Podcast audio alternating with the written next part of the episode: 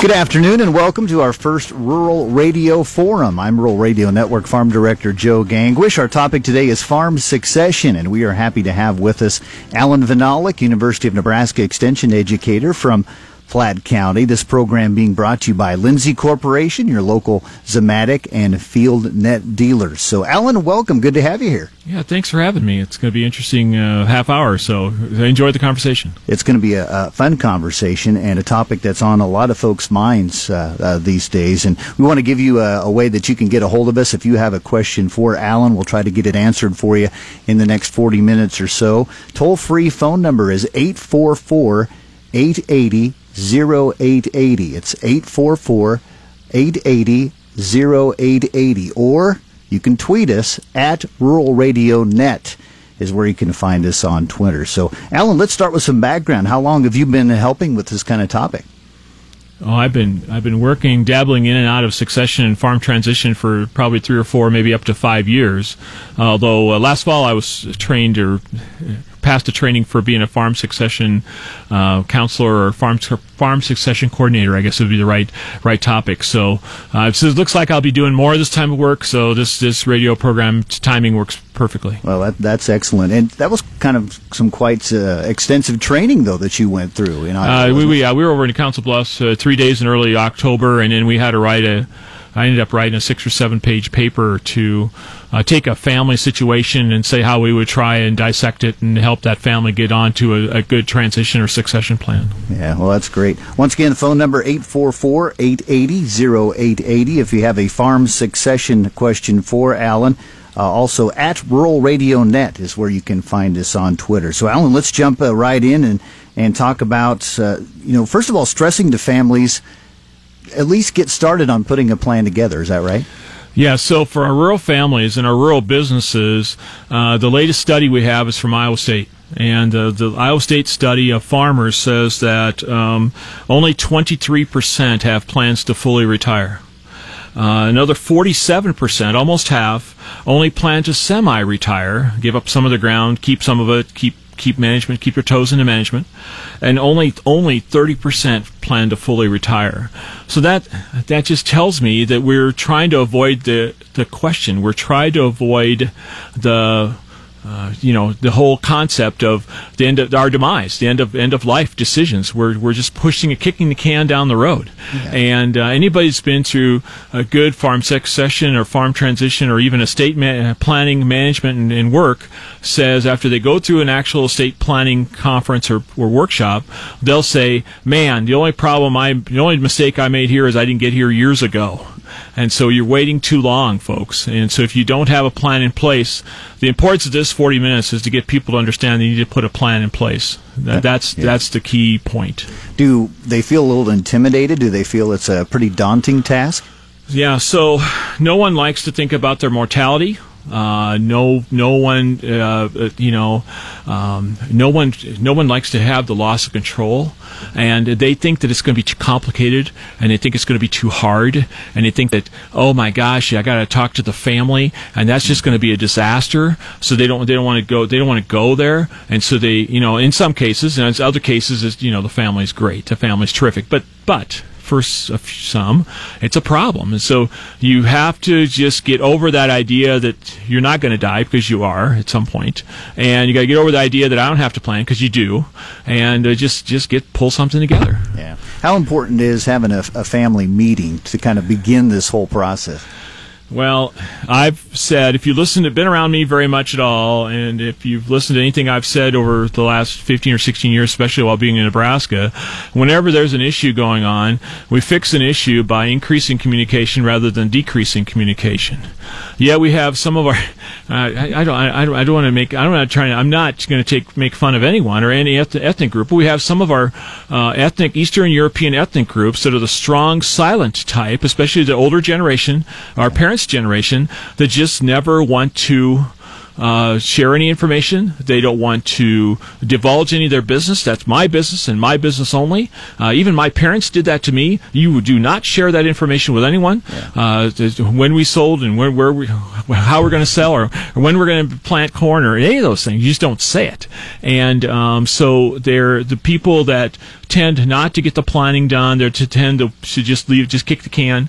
And then, for instance, I get people calling me up saying, Mom passed away last year. Dad's already gone. Mom passed away. I got this farm I inherited. Now what do I do?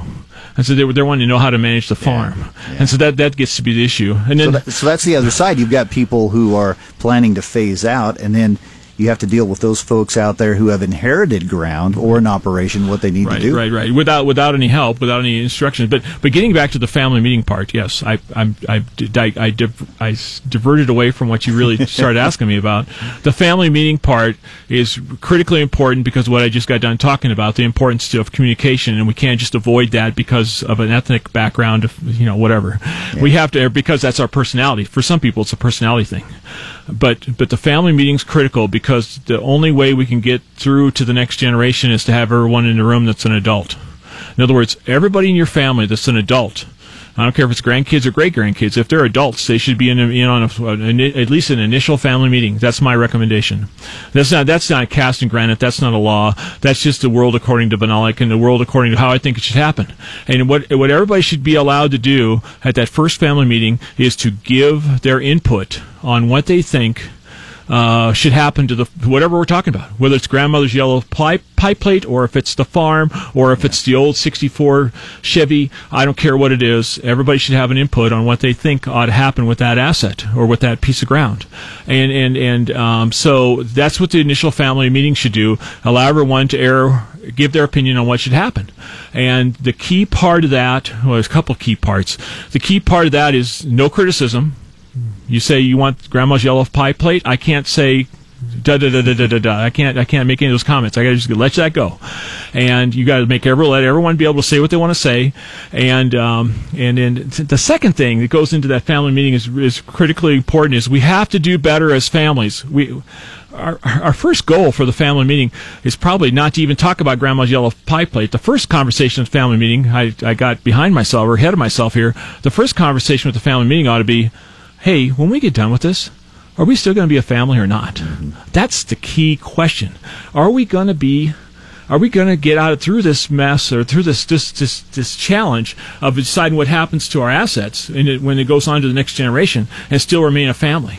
If we come up with that as a goal first, we've solved all the problems with almost everything else. I mean, if you check your ego in at the door and make that as your goal, then everything else becomes much easier. Now, we have trouble checking that ego in at the door for that issue, but we have to start with that conversation first. Yeah, we were sharing before we went on the air here, and you made that point about sharing in a fair way, and if you do that far enough in advance, it can be more fair. Is that right? Well, of course, and so there's a couple things that come into play there. I mean, are we passing on an asset just to the next set of the next generation, or are we passing an asset on to the next farmer? Are we passing this on as a true transition and succession to the next farming operation, or are we just, no one is on the farm, the farm's just going to, the kids that are left are going to decide what to do with the farm. You know what I'm trying to say? They may keep it, they may sell it, they may whatever they want to do. That's fine.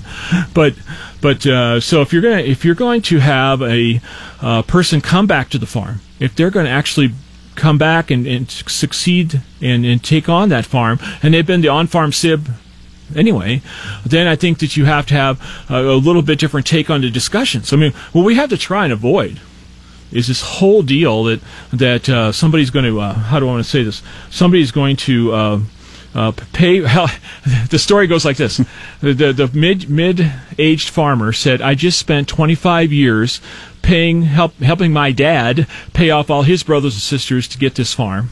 From the last transfer, and now I'm going to spend the next 25 years paying off my brothers and sisters, along with my son, hopefully, to get this farm paid off on the next generation. And we're not sure that's quite right. I mean, you could see that the farmers would be frustrated about that, to having to make that payment on the same land twice in their lifetime. That just doesn't make any sense. And so you have to be careful about creating issues, situations like that.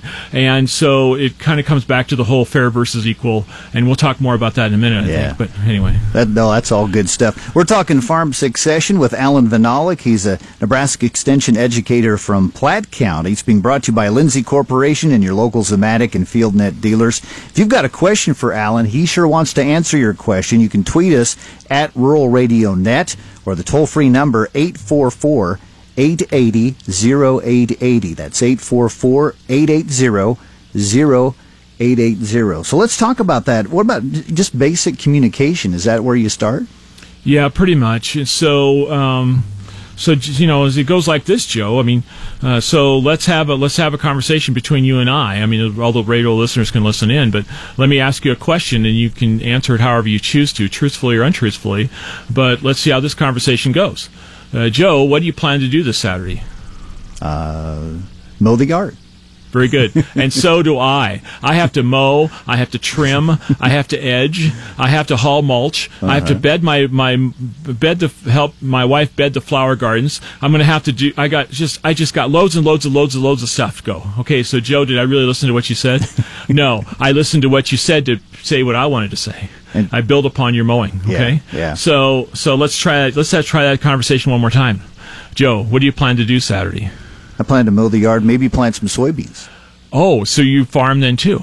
Well, just dabble a little bit. Okay, so mowing the yard, do you have a push mower or a rider? Got a rider. Oh, good. Is it what color is it? What model? It's green and yellow for the folks that know me. So. Yeah, sure. Okay, all right, that makes sense. Okay, and so how big a deck do you have on your mower? 42-inch. 42-inch, that's pretty standard. I get that. Yeah. The twin blade, then. Twin blade, zero turn, in fact. Oh, yeah. Cool. That's all right. So now... Which conversation was I having with Joe where I listened to him? The second one. Yeah. It's not hard to figure out. And so my point about conversations are we listening or are we not listening? That was a simplistic example, but that is everything to know about the conversation between people. Are you listening or are you just listen to talk? Yeah. You cannot be making up your next answer when the other person's talking. You have to listen to what they're saying. And what did I do to Joe? I asked him the clarifying question. Well, what kind of lawn tractor do you have? What color is it? Or what model is it? Or how big is it? And, you know, I tried to ask the clarifying question. I did not talk about mowing myself at all. I didn't. And so, that's the first art of communication. And the second art is just don't criticize other people's ideas.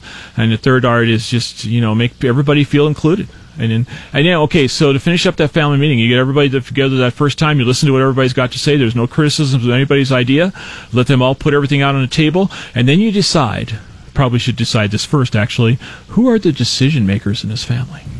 Then the decision makers, and maybe at another meeting, will stay in the room or get into the room, and they use all this input they've received to say, okay, this is what we want to do. This is how we want to make this happen. The decision makers have to make the whole plan in place, but I think the family all has to have, everybody that's an adult in that family has to have input into what's going to happen there. I think it's critically important, and I think it's a nice thing to think about. Yeah, it sounds like to me that the sooner you get started, the better. Oh, yeah, absolutely. No question about that. This isn't about talking about the specific C corp or S corp or the state plan or a trust or anything like that. This is about what is our overall thought about this. So the idea is we need to make sure that we have a good plan in place, okay? Yeah. And then that can be acted and put into place, and it makes everything just so much smoother. Oh, and by the way, why are we having this conversation? Because if we have a good plan in place, when we go to the lawyer, we're saving a whole bunch of time. Mm-hmm. Because what's the lawyer going to do when you get to him if you don't have a plan in place? He's going to spend time with all the people in the family trying to figure out what everybody's input is and what the plan ought to be. And it said you're talking about $150 to $200 an hour minimum. Yeah. You know, and so if you could save $150 to $200 an hour by having all this stuff worked out ahead of time, we're far better for it economically too. Yeah.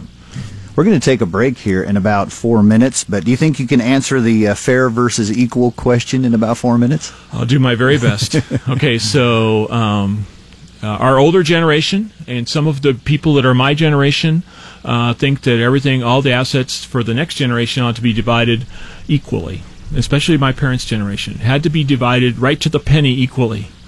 And so what we submit is that when you have a son or a daughter on the farm that is putting sweat equity into that operation, that maybe they be treated fairly, not equally. Okay, so if you have 4 children, for instance, if they were being treated equally, they'd each get 25% of the assets at mom and dad's demise. Mm-hmm. Now, well, what we're suggesting is you come up with some of the creative ways to recognize the son or the daughter that did stay on the farm for the sweat equity that they put into that farm. And so maybe instead of having 4 children, you have 5. Now, each of the 3 children that are not on the farm get 20 instead of 25%, and the fourth person, the one that's on the farm, gets 2 shares or 40%. And do I really notice the difference if I'm getting 25% instead of 20? No, probably not that much. But is the 40% being fair to the one that's on the farm? Maybe. And maybe that comes closer. And so that's the argument, or that's the thought we have to be made about fair versus equal. The other thing I'll say about that quickly is that the perception about fair versus equal is really interesting, because I've talked to a lawyer about this. I've got this confirmed. The perception of the on-farm SIBS contribution is way up here, like a 10 or so. Yeah. And so the perception of the off-farm kids, the kids that are not on the farm, of in your case, Joe's contribution to the farming effort is about a 2 or a 3 on a scale to 10. Okay, Joe's contribution is 10, but all his brothers and sisters think he's contributing at a 2 or 3. Joe thinks that he's made mom and dad's operation work. He's provided the management. He's provided the labor. He's provided the skill. And this is why we're rocking on. And all the kids go, all Joe did is ride on mom and dad's coattails. They didn't really provide much except maybe a little sweat. And the truth, of course, is somewhere in the middle. Yeah. But we have to make sure that as families, we understand it's somewhere in the middle and do that art of compromise. And can the folks kind of dive through some of that and make sure they come to an equal agreement on those perceptions? Well, that's tough. I mean, that's hard. If somebody's got this rock solid in their brain, bringing the farmer, the on-farm SIB down from a 10 and bringing these other people up from a 1 or 2, it's a really tough thing to understand, but we have to understand it somewhere in the middle. Yeah, very good. We're with Allen Vyhnalek. We're talking about farm succession here this afternoon. Our sponsor is Lindsay Corporation and your local Zimmatic and FieldNet dealers. And we'll bring you the phone numbers here once again, 844-880-0880 if you have a question for Allen Vyhnalek with University of Nebraska Extension. Once again, 844-880-0880, or you can tweet to us at Rural Radio Nets, where you can find us on Twitter. We love to answer your questions on farm succession. So in about 30 seconds, Allen, once again, stress the importance of at least getting started on a plan. Yeah, you kind of got to get started. There's no substitute for the estate planning, and we have to do this based on. Well, here's the bottom line, and I could do this in 15 seconds. Okay. The bottom line is many people wait until there's some catastrophic event before they start making their family planning, and that's a terrible time to get in the room to do that. When mom or dad pass away, or when somebody's critically ill. Okay, that's awful. Don't do that. It happened to somebody I know very well, and don't do that. And then the other thing I'll say is, just get it done now. You'll be happier for it. Allen Vyhnalek is with us. We're talking farm succession on this first Rural Radio Forum. I'm Joe Gangwish. We'll be back after a break. Stay with us.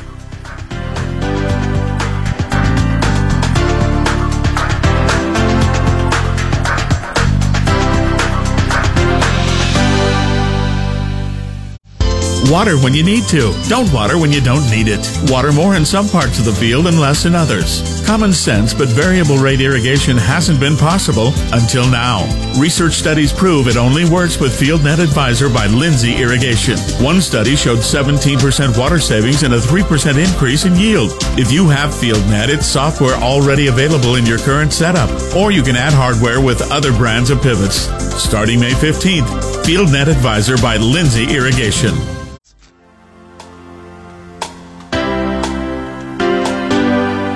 We are back at the first Rural Radio Forum here along the Rural Radio Network. I'm Joe Gangwish, along with Allen Vyhnalek, University of Nebraska Extension educator from Platte County, and we are talking about farm succession. It's being brought to you by Lindsay Corporation and your local Zimmatic and FieldNet dealers. And before we dive back into our topic, let's bring you ways you can contact us. We can answer your questions here in the last 17 minutes or so of the program. At Rural Radio Net is where you can find us on Twitter, or call us toll-free. 844-880-0880 is the number for you to call. So, Alan, let's jump back in and talk about an interesting story between you had about some producers in Iowa, Mark and Nancy. Tell us about them. So, back in the 80s, I taught at the two-year ag school at Curtis, and then I moved to Iowa State Extension in early 1988. And I was working there, and farmers in my county, Mark and Nancy, lived up north of Grundy Center, where I lived, and they went to one of our Iowa State University farm management workshops. And one of the very first things they made them do at the workshop, a farm financial management planning workshop, was take 10 minutes, and each of them were given the assignment of, what does your farm need to do in the next 10 years? What's your farm look like 10 years from now? What has changed about your farm in exactly 10 years from whenever this workshop happened? And don't talk to the spouse. You just come up with your own vision for this, and so this own plan. And so they each went to work. And Mark's vision was to add a second hired hand. Mark's vision was to add some more farm ground, but his big vision was to add another hog house for the second hired hand to work his hog house. He's going to expand his hog operation. He has a sizable one, but he's going to expand. He already had one hired hand, he wanted to have two. Nancy's vision, because of where they were at in their life with their kids, who same age as my children were, oddly enough, but Nancy's vision was, Mark, we're going to scale this back. We're going to keep kind of where we're at right now. We're not going to expand anything, because these kids are going to be going through junior high and high school over the next 10 years, and you need to spend time with your children.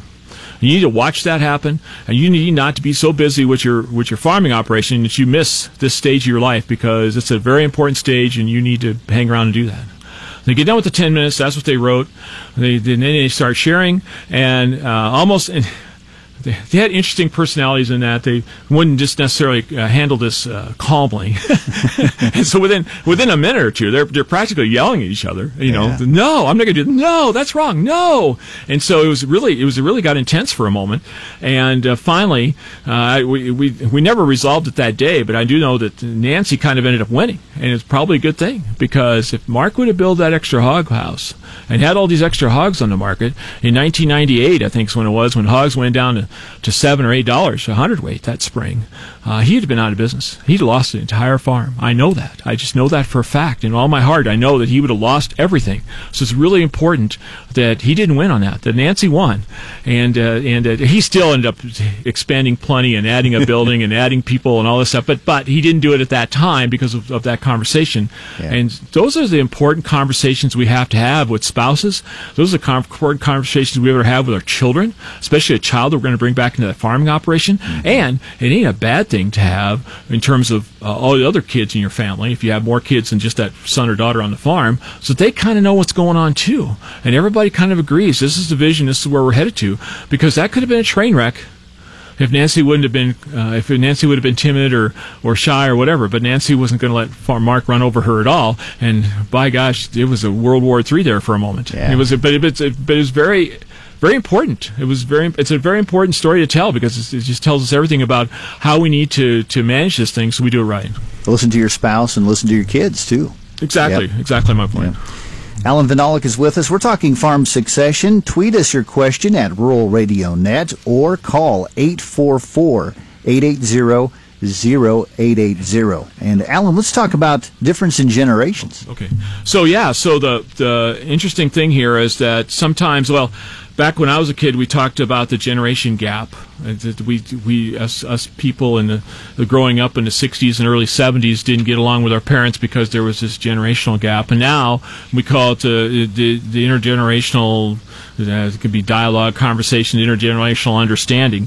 And essentially we have four generations in our country right now: the matures, the baby boomers, the generation X's, and the generation Y's. Those are all pretty much part of the workshop, although our mature generation is not really in a workshop anymore. They're retiring, and they're and unfortunately passing away very quickly. That's the greatest generation that Tom Brokaw talked about. That's the people that grew up during the Great Depression and fought World War II and fought the Korean War. That generation is going by the wayside very quickly, but they're still out there, and they're the ones that are haven't made good succession plans for us that are getting this farm ground necessarily. In some cases, they've done excellently. But if we're having trouble communicating with our son or daughter or grandson or granddaughter, it's maybe because they're in a different generation. I mean, obviously personalities have something to do with this too, but you have to understand that the boomers lived to work, and the boomers' life was their work. And in our Generation X, the ones that were born between 65 and 79, they're the first generation of generation of young people that grew up as latchkey kids, all latchkey. And so now as adults, what do they value first? They value family first, okay, because mom and dad just left me. They went to work, and so I'm going to value my family first. Family over work. Well, but why? Because I'm so efficient at work, because I already know the technology, I already know the computers, I already know how to do stuff faster than those boomers ever knew how to do it. And they are fast. I mean, I will even admit that, being a boomer. But it's annoying to boomers that these people aren't putting in the hours that we put in. Because all the boomers know exactly how many hours they put in each week and exactly how much overtime they did and exactly how hard they've worked their entire life. And that's a value set that we have, but that's not the value set that the Xers have. And then the Y generation, which is born between 80 and 2000, that's the millennials. They're first. My daughter's a first generation millennial because she graduated from high school in 2000. That's what that defines a millennial, when you graduate from 2000. But they've never known a life without computers. They've never known a life hardly without cell phones. They've never known anything. They're just so adept at technology and are so adept at doing things so well and so adept. And they still value family first. But the good news about millennials is whereas the Xers didn't see a lot of value to some of the community work unless it did them some good, the millennials do understand and they do jump in on some of the community work and some things that has to be done around town. I mean, we got some good friends that have their son that is part of the volunteer fire department. That millennial that's a part of the volunteer fire department. That's the kind of work that they're starting to do that we had from some of the Xers, but not a big percentage of them. Yeah. I know, I mean, I'm just very gross generalities, and I'm not picking fun at anybody or not trying to criticize anyone. Those are just the differences. And so for instance, if a millennial, Xer or a millennial has a girl in junior high volleyball in October, and she has got a volleyball match at 3 o'clock on a Thursday afternoon, the Xer or the millennial will shut the combine down during harvest and go watch the volleyball match, and a boomer would never consider it. Yeah, that's the key definition. The boomer gets mad at that because you don't shut the combine down until there's a Husker football game on. You just don't do it. Or till you're done. Yeah. Well, or until you're done. Right. Husker game or you're done.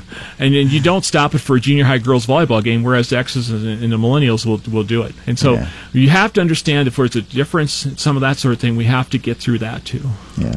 Allen Vyhnalek is here. We're taking your questions on farm succession. It's been a great discussion so far. 844-880-0880. If you've got a question for Allen from University of Nebraska Extension in Platte County. This is our first Rural Radio Forum being brought to you by Lindsay Corporation and your local Zimmatic and FieldNet dealers. So one thing I wanted to ask you, and this was a point we wanted to make, Allen, was getting people to talk about what the farm looks like on retirement day. Is that something that they need to consider? So, you know, we talked about goals, and we've talked about goals kind of throughout the whole program, but we have to get farmers to understand that someday they're going to retire. Okay, this is the end of the line. I'm done. This is my last Friday out there doing, or whatever day it happens to be, the end of the month, whatever date you choose. I'm done. I've got it coming off the yard. I've done my last set of chores, and I'm going to turn my keys in. Who am I turning my keys into? Am I going to turn my keys into the auctioneer? Are we solving an auction tomorrow? Am I turning my keys into the next generation? Is my son or my daughter coming back? This is an awful way to say it, but am I turning my keys into the mortician? Have I died? Is that the end? Is that the way I finish this up? And so we have to have that thought first. And when you think about that, also think about what does your farm look like? In other words, I'm turning my keys in, I'm done. What does that look like? Am I turning? How big did I get? How many acres? How much pasture do I have? How many cows do I have? How big's my hog operation? Whatever I've got, how many chickens do you have? Whatever you have, how big did that get? And how big? What's going on? And so you have that vision first, and then you can plan backwards from there.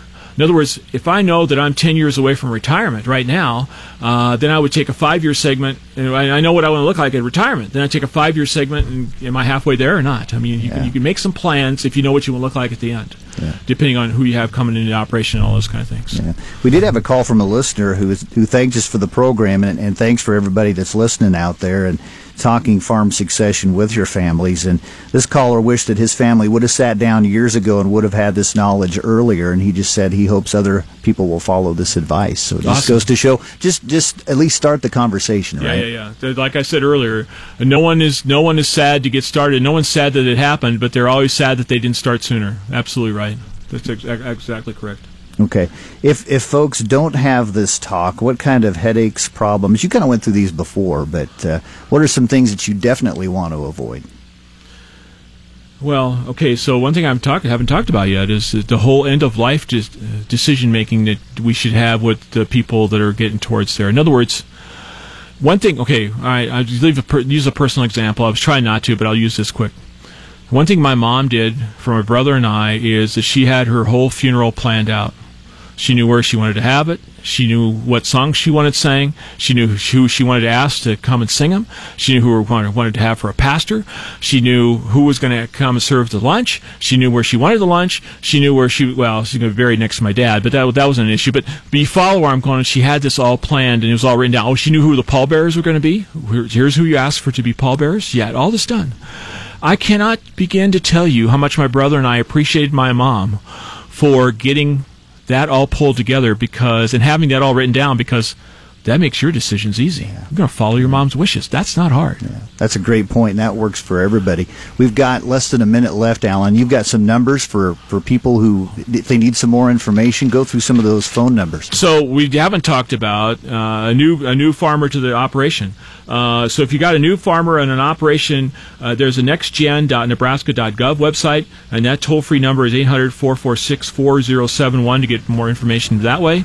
There's the Center for Rural Affairs. They have a new farmer program that can help people out. They're trying to start out new, 402-687-2100. And then there's the Nebraska Rural Response Hotline, and that would be where you could get help with mediation, counseling, that sort of thing, and that's at 800-464-0258. Allen Vyhnalek from Platte County Extension, University of Nebraska, has been our guest.